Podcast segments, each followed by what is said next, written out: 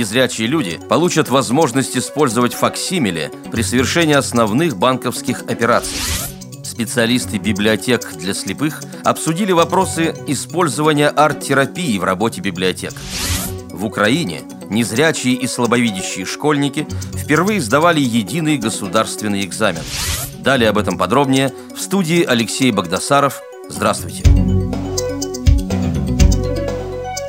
Министерство юстиции Российской Федерации при участии Всероссийского общества слепых разработало законопроект об использовании при совершении сделок инвалидами по зрению факсимильного воспроизведения подписи с помощью средств механического копирования. Согласно предложенному проекту, инвалид по зрению при операциях по приему, выдаче, размену, обмену наличных денег вправе проставлять в документах вместо собственноручной подписи ее оттиск. Проще говоря, это будет печать, на которой выбита роспись. При изготовлении печати тождественность подписи будет удостоверяться нотариусом.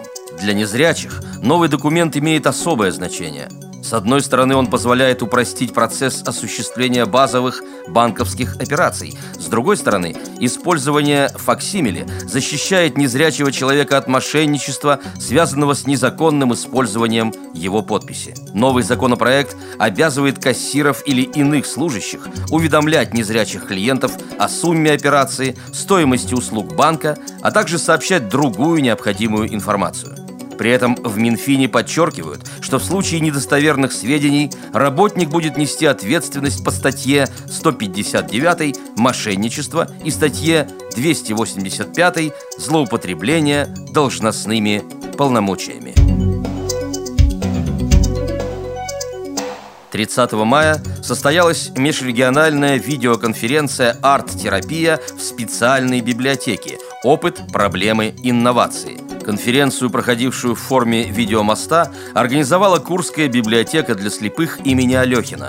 Обсуждались вопросы использования методов арт-терапии в работе с инвалидами по зрению в специальной библиотеке.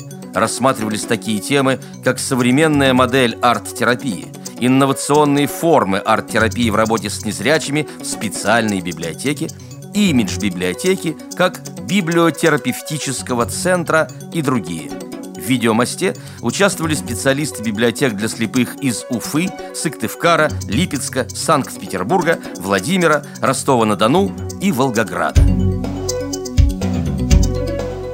В мае в Украине состоялась первая попытка адаптировать единый государственный экзамен для незрячих. В пяти школах – проводились пробные тестирования выпускников по двум предметам. Попытка обнаружила немало недостатков и проблем в адаптации задач потребностям незрячих людей.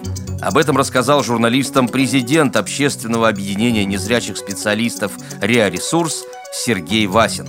Пробное добровольное тестирование по украинскому языку и литературе, а также по истории Украины прошло в пяти школах. В тестировании по украинскому языку участвовали 9 человек, по истории 6. Это была достаточно большая нагрузка. Чтобы сдать тесты, нужно было потратить фактически целый день, отметил Сергей Васин.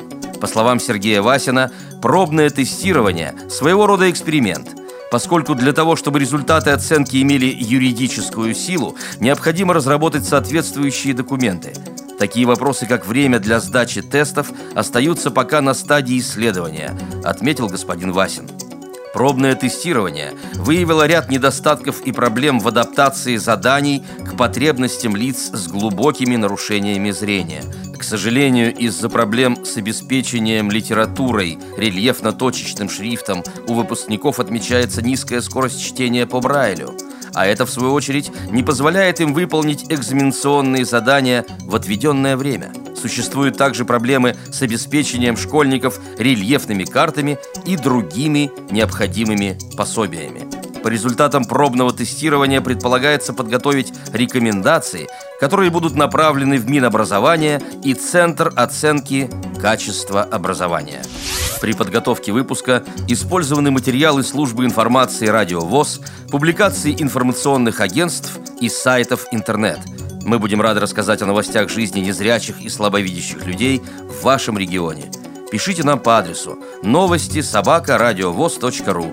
Всего доброго и до встречи!